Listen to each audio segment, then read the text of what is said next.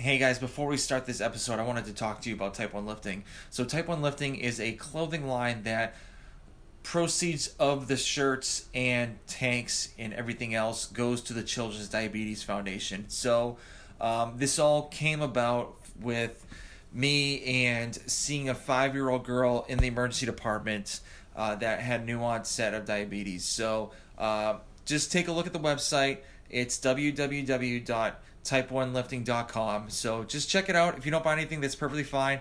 Uh, I would just like for you just to take a look and just see what we have. So like I said before, w w w dot type one lifting dot com. And guys, I hope you enjoy the show.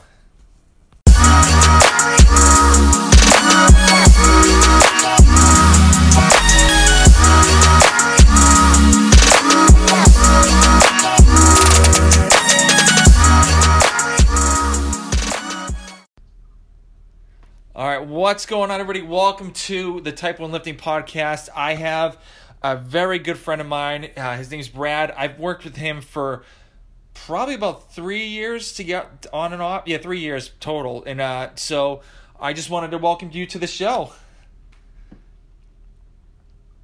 Well, it's great to be here. Yeah, I'm. I'm really. Uh, I've been watching what you've been doing, and uh, I think it's awesome. What an amazing way that you've taken a life experience and figured out how to serve other people with it.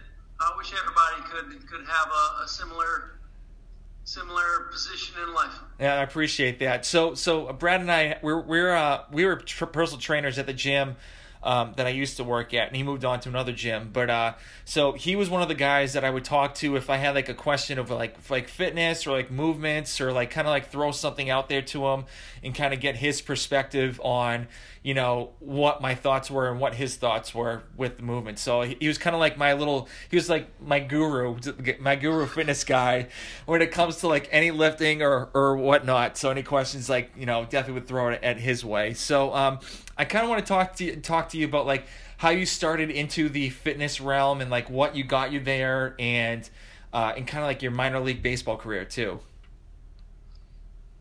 Oh, oh man, a different lifetime. fifty-three, I'll turn fifty-three this year, and so yeah, we're going back over half of my life ago.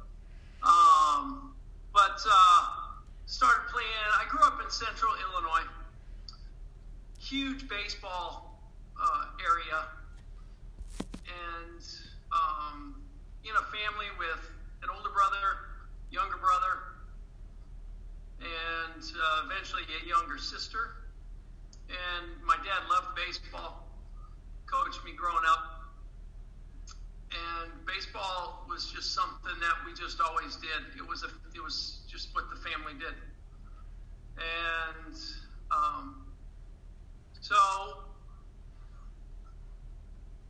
figured out very quickly that my dad was not going to allow me to be one of those prima donna players.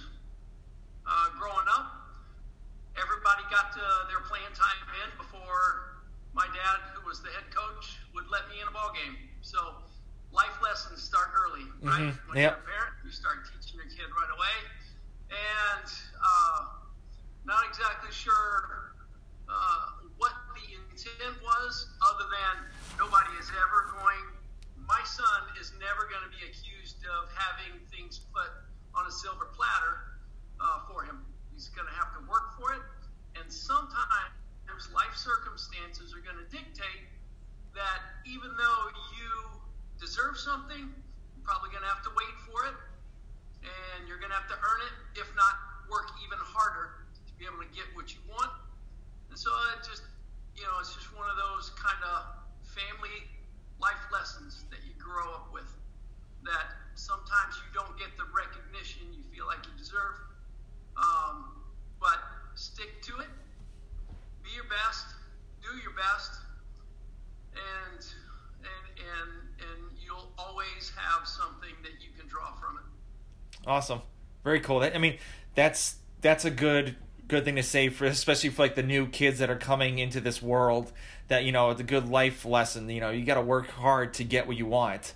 And so, and not, like you said, nothing comes in a silver platter as well. So, Um, how did you get into like, when did you realize when you were playing baseball you started to be, like, really, really good? And then, like, how, like, what was the progression from, like, high school to college, or, like, you know, and then to the minors?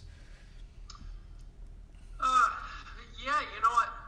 I, I, I think I was pretty good, but honestly, looking back on the teams that I played on, I was, I don't, from my perspective, I was never really the best player on the team. Um, and I had, I always had a hard time with that. Uh, I think uh, what was going on inside my own head ultimately um, sped the demise of my future in baseball and probably caused me to be ejected out of the system and into normal life just a little bit quicker than maybe what I otherwise could have done. If I'd had more self-confidence and more of a vision, and when was less of my own worst enemy, I probably could have could have gone farther. Um, but ultimately, that's what came around, and, and um, so uh, I, I I did really well in high school. I did have some success relatively early, but uh, I think it was more uh, a byproduct of me hitting the gym when I was. Um, sophomore in high school, I started just by swinging a lead-filled bat in the basement. Uh, started that, that was kind of the beginning of me actually becoming a gym rat, or at least discovering enjoyment of training, of having a defined purpose, having a defined goal, and wanting to work towards it. So I would swing five hundred times right-handed, five hundred times left-handed. Um, growing up in Central Illinois, I didn't. We couldn't really afford batting gloves, so I would be in the basement, and I had these nasty winter gloves. You know, you'd probably buy them from Sears back then. Mm-hmm. Oh, and they were full of sweat, and they, they stunk really bad, you know, because they were full of sweat. Yeah. They never really dry out from the day before.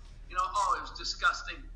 But I would be in a dark basement, um, swinging this lead-filled bat, just getting stronger and stronger. And, um... my older brother, four years older than me, he was working out at a gym, and when I started hearing stories about he and his friends going to the gym, then it didn't take long before I started thinking, wow, maybe there's something more I can do to get better at baseball. Love baseball. Could never get enough, and I really started to fall in love with the practice of it, the process of getting better and training. Because it started to translate into being better on the ball field, which is really what I wanted. Mm-hmm. Um, so uh, that led to getting a gym membership and learning how to train and learning how to uh, train for strength. A lot of the stuff I did was good. A lot of it was absolutely horrible. And you got to remember, this was back in the eighties.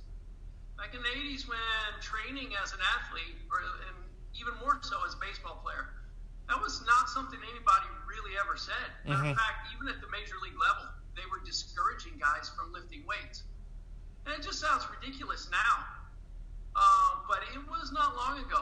And I don't I think a lot of the athletes nowadays, they don't understand how quickly things have changed and the speed at which we've had to learn and learn things and how quickly we're still learning things and how stuff that we're doing now, Uh, there's a decent chance that it's not the best way to be doing it. Mm-hmm. And we're going to figure that out in the next five or ten or fifteen years moving forward in the future, that these athletes nowadays are going to look back at what they're doing and go, wow, you know, there's a lot of good there, but there was a lot of things we were not necessarily the best thing to be doing. And, and, that, and, and that was definitely true for me. Um, fortunately, uh, I was good enough to move on uh, to the college level. I was just starting to get noticed, but was definitely not good enough to, to make it into professional baseball. Uh, when I was a senior in high school, uh, I did have some pro scouts um, come and watch me play, but they always ended up telling my parents and my coach, yeah, he needs to go the college route. Fortunately, my dad was a college professor at the area junior college that had a tremendous baseball history and program. Um, And at the time, the school offered free tuition to the family members, so um, we were not a rich family, uh, very much middle class.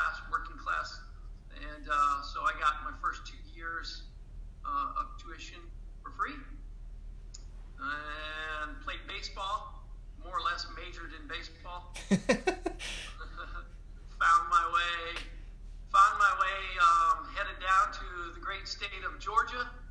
Um, got recruited to come down here and went to a uh, school down in Savannah, Georgia called Armstrong State, which was a small school but a tremendously rich um, baseball history, and um, probably one of the best things I could have done.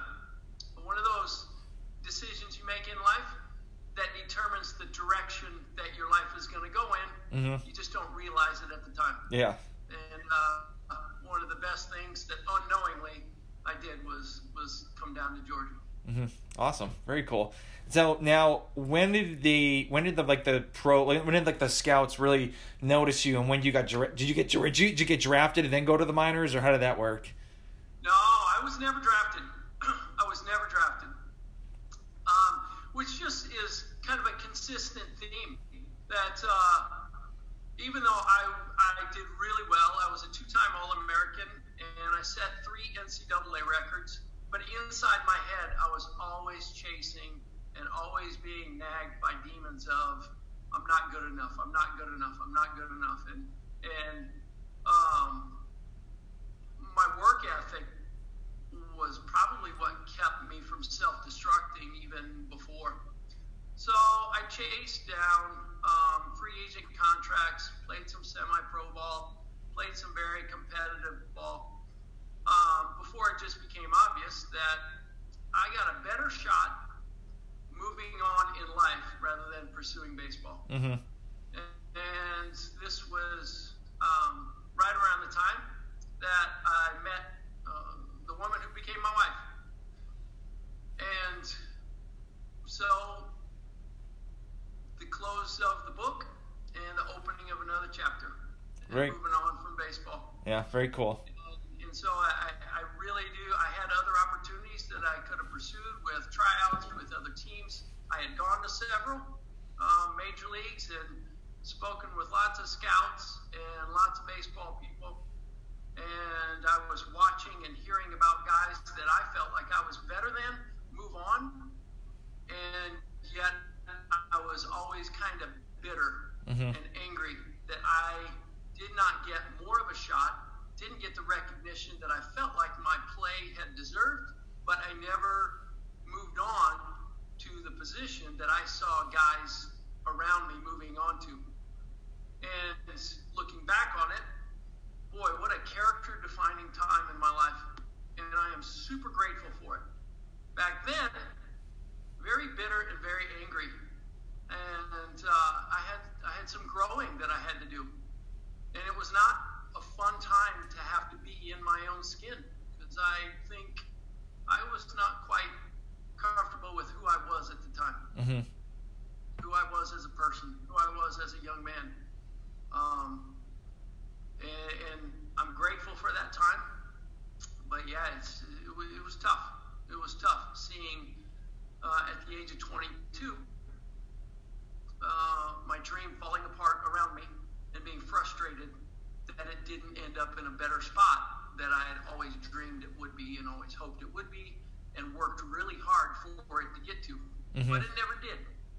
And, uh, um, you know, I'm grateful for the experience. Yeah, definitely. So when did uh, when did you kind of like snap out of being like angry, you know, mad about the situation, and when did you realize like, hey, you know, I need to really move on and like go someplace else in life?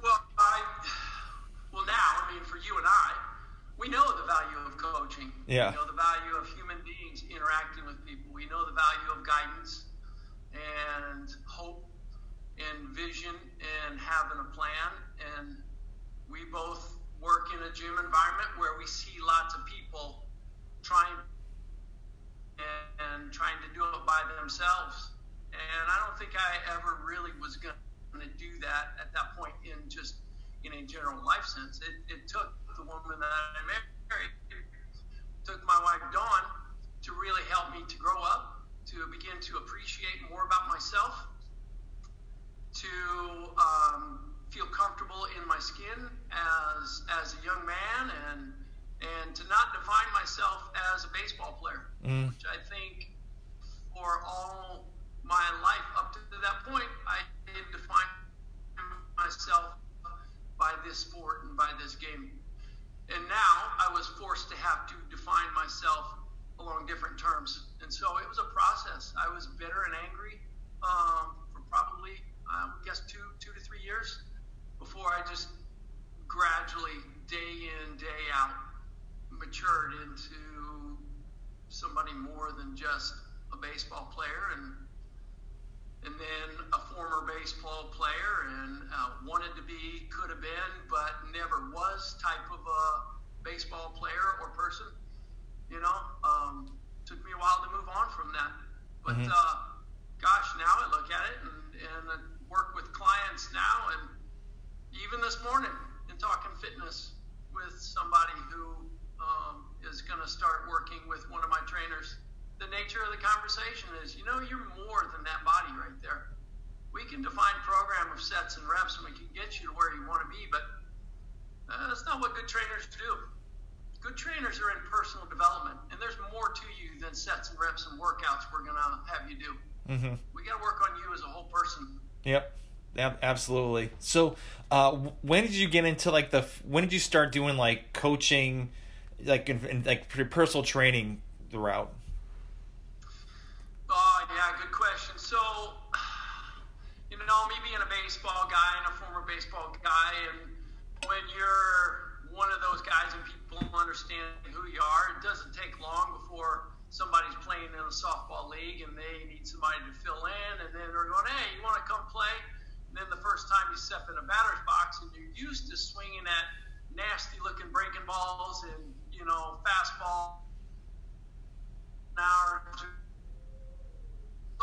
softball flying up at there, doesn't, you've got more than just your average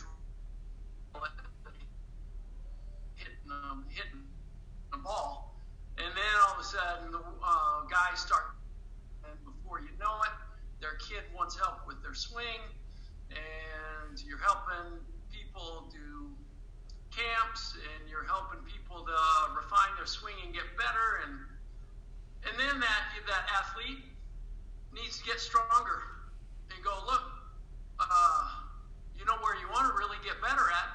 You're good enough with your swing. Now you just got to get stronger as an athlete. And so then the conversation turns to, well, then how do I do that? Well, through my own training in the weight room and stuff like that, I knew enough to go, okay, well, here's where we start. So you start showing them what you know. And boy, as soon as you have to start teaching somebody something, all of a sudden you got to know it on a much better level than when you're just kind of doing things and, mm-hmm. you know, training yourself. When you actually have to coach somebody else and teach somebody else something, you got to know it at a much deeper level. And that's kind of when I realized, wow, I thought I knew a lot. I don't know anything. I think I got to start studying this stuff so that I can actually provide some value and help these people that, you know, that, that now it's not just about baseball, and now it's about becoming a stronger athlete and, and and moving on from there. So that's kind of where it all started. Nice. So what certifications do you have? Uh, I've got three nutrition certifications. Um, I've got uh, N P T I. I've got uh, N P T I is a uh, uh, a school that I went to and studied with, and then ultimately became a, a an instructor there. And that's a personal training trade academy. They still exist. Um, separate schools in nationwide, uh, big cities usually. Um, and that was a five hundred hour course where you actually got to spend five hundred hours in the gym practicing program design with clients. And you studied three hundred hours of kinesiology, biology, energy systems, nutrition, all this kind of stuff. So um, it's a deep, deep dive. So for most people, N P T I certification means nothing. Um, but for those who have gone through the program, understand the commitment. And it cost me um, a year of my life, and also of sports medicine, of a sports nutrition course, completed that, and then um, uh, blanking on the other one. Precision. Also carry uh, a number of trade certifications. Um, National Academy of Sports Medicine, uh, Certified Personal Trainer, CrossFit Level one, Active Life um, certification for helping people to be able to treat and diagnose uh, pain and injury and help them to stay in the gym without losing time by going to a doctor. Um, it's probably enough before you completely lose your audience. Yeah. No, that was perfect. Actually, I had no idea you were CrossFit Level one. You got your cert for uh, CrossFit Level one. That's that, that's awesome. So, um, so, uh, so since you've been training tra- personal training people for a long period of time, what have you seen as a change from when you started to pretty much now? And like, you know, you could do through like athletes or just like the regular, like like you know, average Joe at a personal training at, at a regular gym.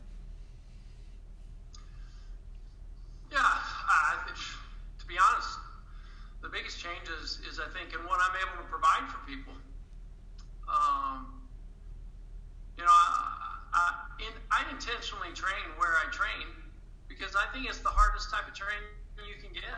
Uh, general fitness gym working with a population base that's got all the odds of life stacked against them and all the reasons to not show up in the gym uh, and all the reasons to not uh, have the money to be able to pay me and my staff of trainers uh, in the gym um, to be able to find a better vision and a better Um, version of themselves.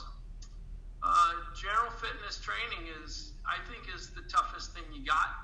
You know, you're not just rolling into a gym with people that um, are excited mm-hmm. to go through a brutal and punishing workout where they're going to suffer and experience pain. These are people that are really struggling to be in there. And somehow, in spite of all the obstacles and reasons why they don't want to be in the gym, you still have to find results for them.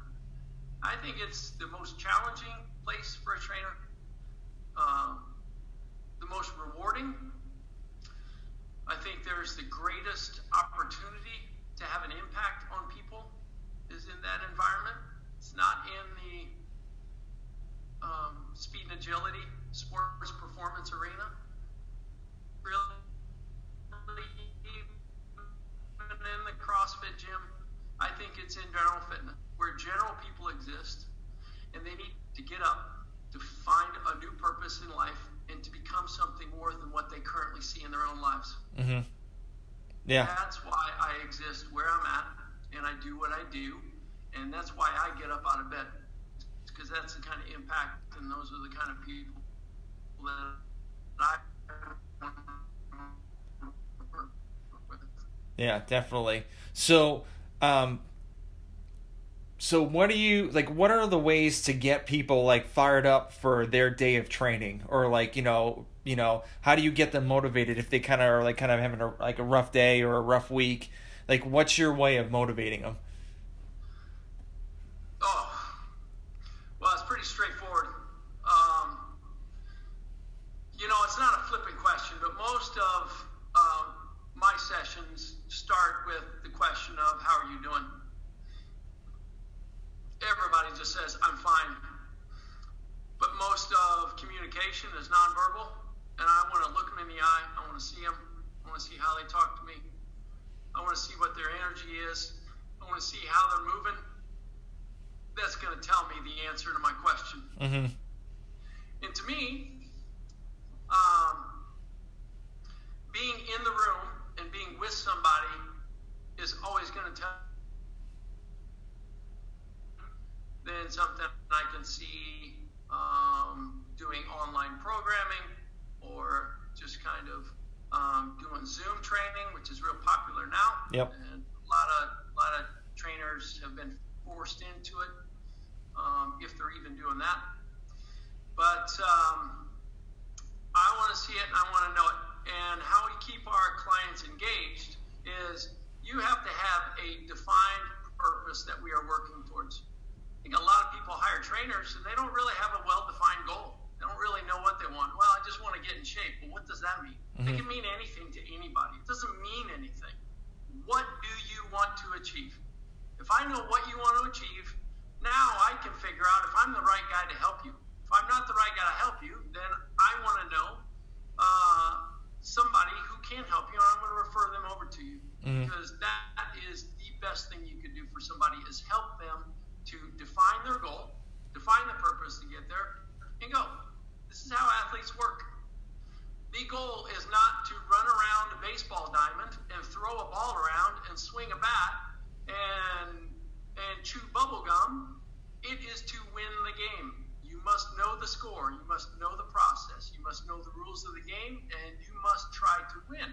Otherwise, we're just running around looking like a bunch of idiots with a ball and leather gloves on our hand. And, you know, the same kind of thing with training. You must have a defined purpose. You must have a way to evaluate success.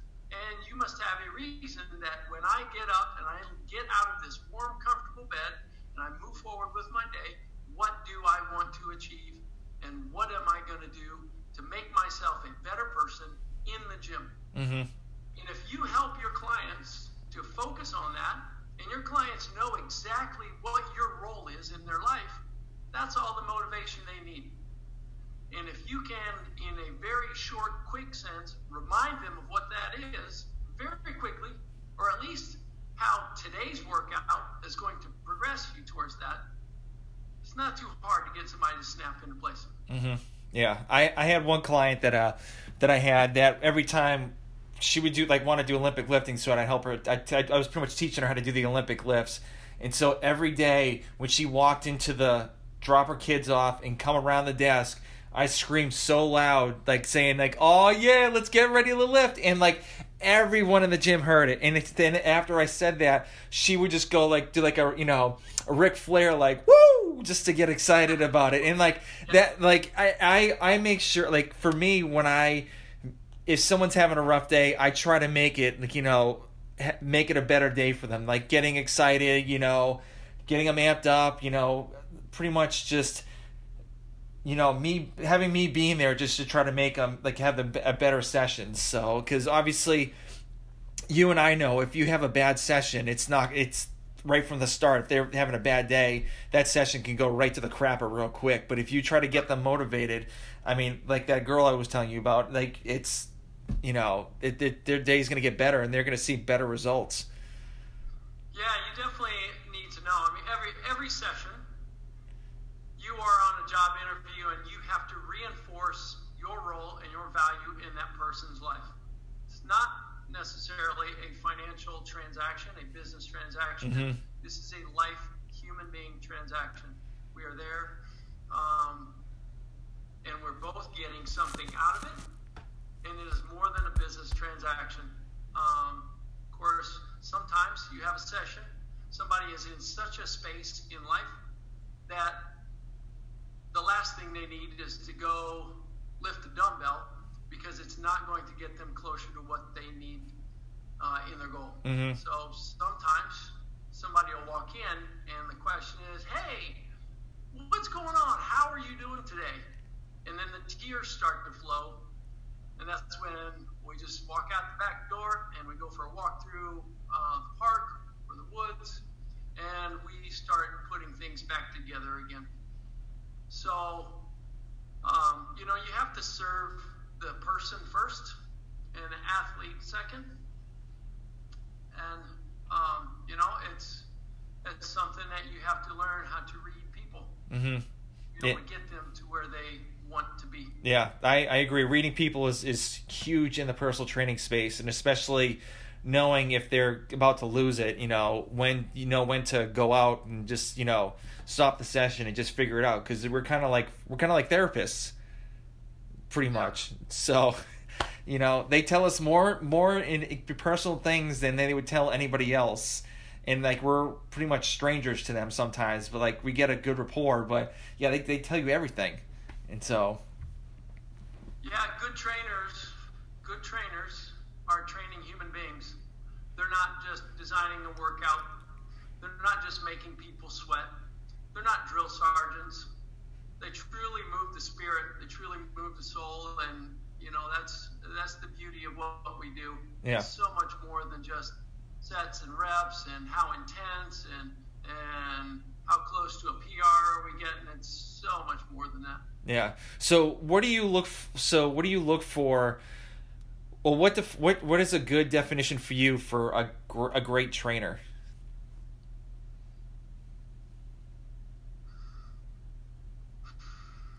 Probably depends on, on the arena. I think strengths and trainers come in, mer- uh, in very different um, in very different ways. Um, from a simple perspective, can you move somebody from point A to point B when in as long as that is that client's desired place to be at the end of the time. I think it's very transient, very temporary kind of thing. You're only with a client for a defined period of time. Sometimes it's longer than an initial agreement to work together, and sometimes it's for less. Mm-hmm. But you must move them, and I think that's one def- definition of uh, a very effective trainer. Um, but uh,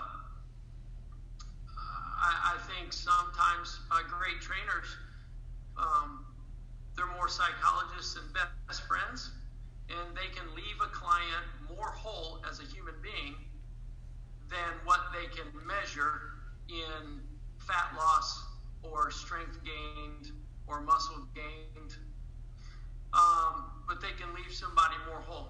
And so what I think it really matters is what does the client want, what do they need, and then is the is that trainer able to get them to a better spot in life?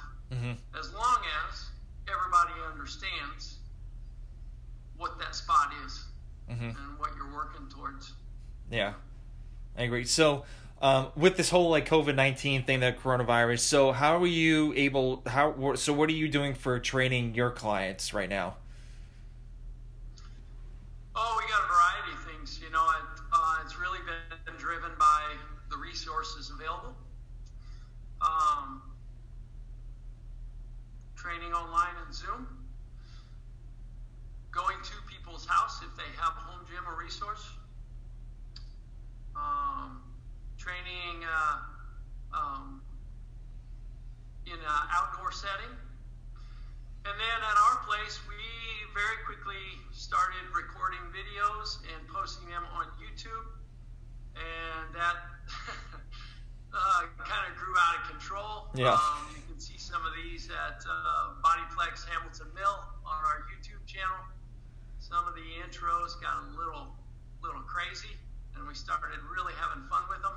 And then posting uh, a workout where we would coach you up on uh, movements that uh, the equipment was essentially what you could, what you might have around you. Could have been bungee cords, could have been a bucket of sand, could have been a bag of dog food or a bag of mulch. It's just anything that you have laying around the house. Mm-hmm. We had one where we got a wheelbarrow and we threw whatever landscape material you could do in it. We did deadlifts, we did farmer's carries. Um, this was very much a down-home style, body weight, um, intensity type thing. And uh, so I think that was probably the biggest, um, most effective thing that we did for people is we put them on a, uh, it was about a five-week course. Uh, um, and anybody, and we did that, we opened this up.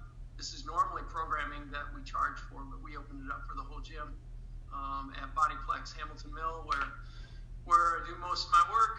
We've got close to three thousand members there, and we opened it up free of charge for everybody who just wanted to click on, watch a video, get a good laugh, and then get a well-designed program um, to be able to stay um, moving yeah. during, the, during the time they were at home. Yeah, you should have seen me. I I was. Uh...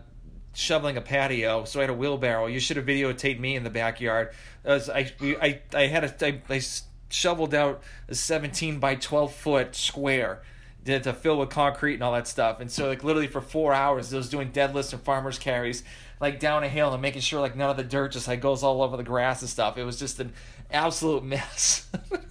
You should, but yeah, it was. I mean, you definitely should have came over and videotaped me doing that. So,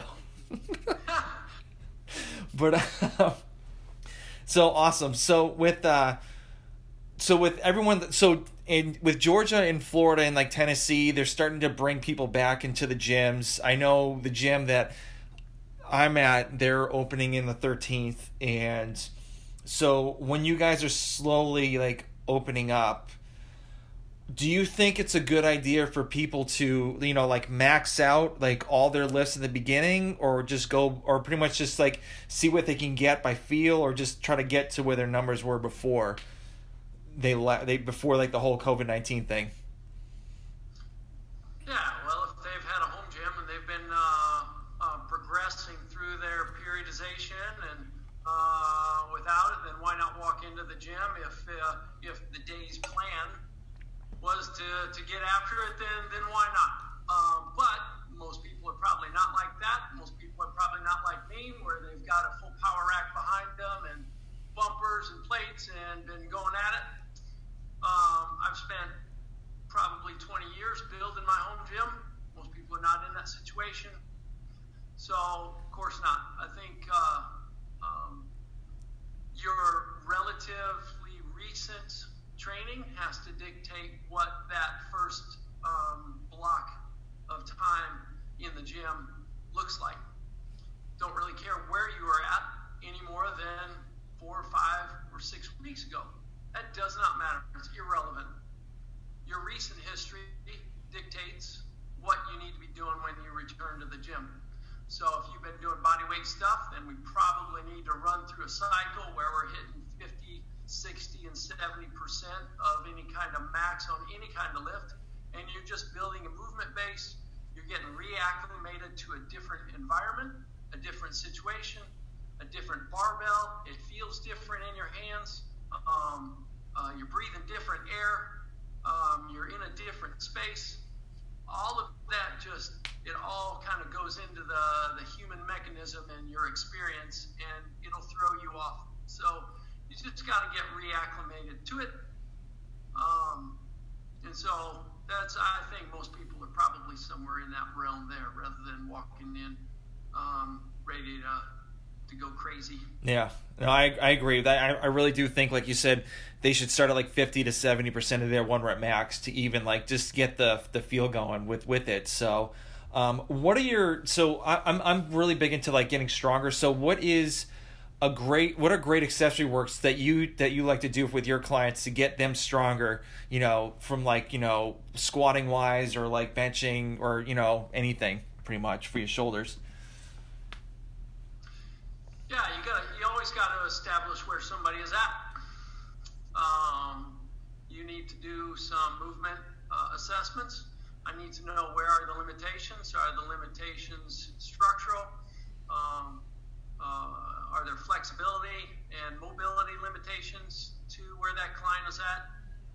Um, have they ever loaded significantly in the past? Where is their nervous system at? Do they even know what a heavy load feels like and how to control their body under a heavy load? Um, you know, there's a lot of things that, that we evaluate on where somebody is at before we ever Uh, get them loaded and get them moving with any kinds of intensity, whether that's uh, under intensity of an energy demand, um, breathing, under a heavy load, uh, lots of things that, that so you got to start with an assessment. You got to have a qualified person give you that kind of a feedback and tell you where you're at and help you to understand where you're at in, uh, uh, in the process.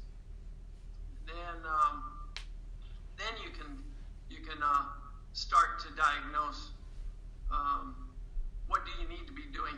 What are the movements that uh, you need to be able to create more of uh, a balanced movement? So that's kind of how we go about it.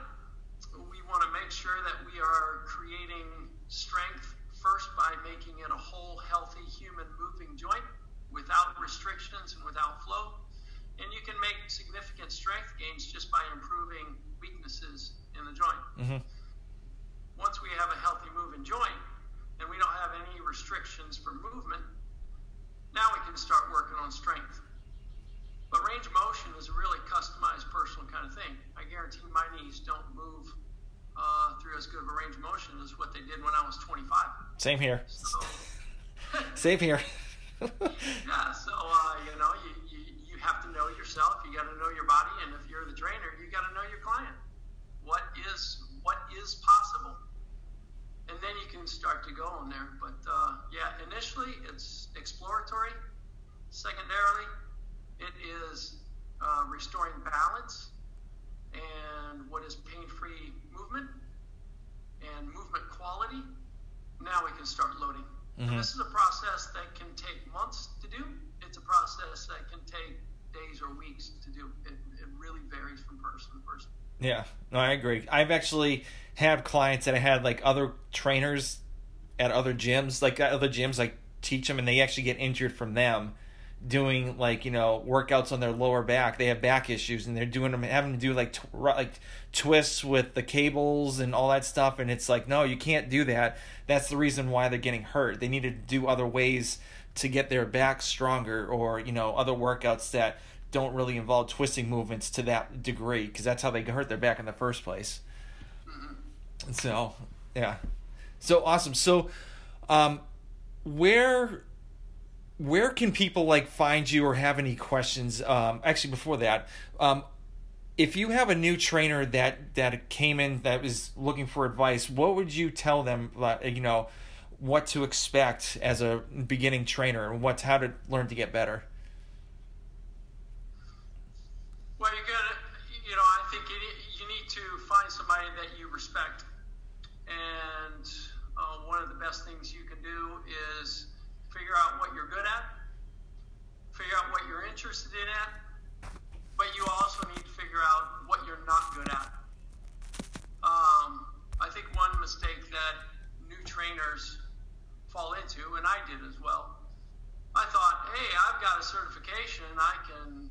I can do anything. I can build muscle. I can make you stronger. I can make you faster. I can make you lose weight. I can I can do it all, you know. And that's not true most of the time. You need to find one thing that you're really, really good at.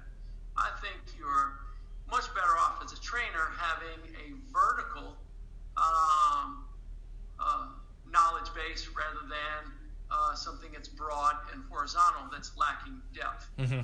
Learn one thing really, really good, maybe even better than anybody else. Learn how to do that one thing really good, and then go out and find people who need that one thing. And you will be much better off being an expert at one thing rather than uh, a jack of all trades of many things that you just can't really focus on. So focus on one thing and be really good at it. Go find somebody who is in that arena and go study and go learn. Um, and I think that is by far uh, a better way to, to go about it rather than just getting some kind of a certification and thinking that you can solve all problems. Mm-hmm. It's probably not going to happen, and you're probably going to do more damage than good for those trainers who are out there fighting a good fight, because people get a bad taste by failed experiences with trainers who overcommit and can't really deliver. Yeah, so I agree. Learn a process, learn yourself, learn what you're good at, learn what you're not good at, and study under somebody.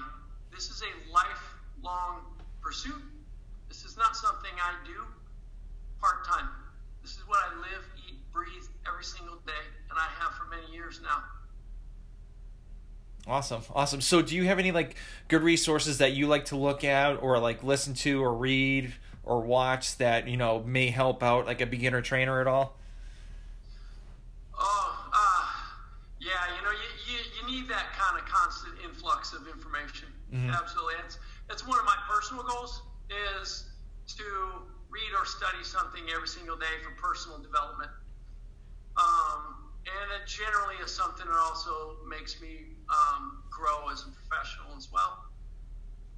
Um, I'm a big fan of, well, first let me say, I learn better by listening mm-hmm. and not so much by reading. Yeah.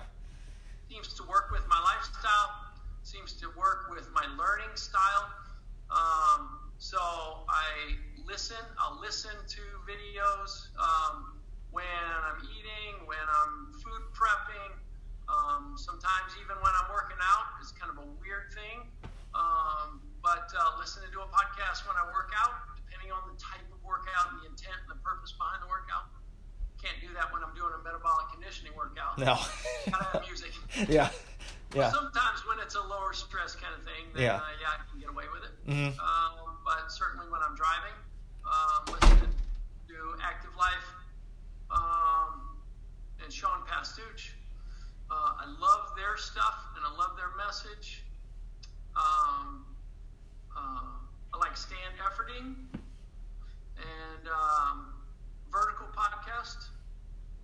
Um, anybody like that that comes from Uh, a strength perspective, from a mindset perspective, um, I'm a big fan of.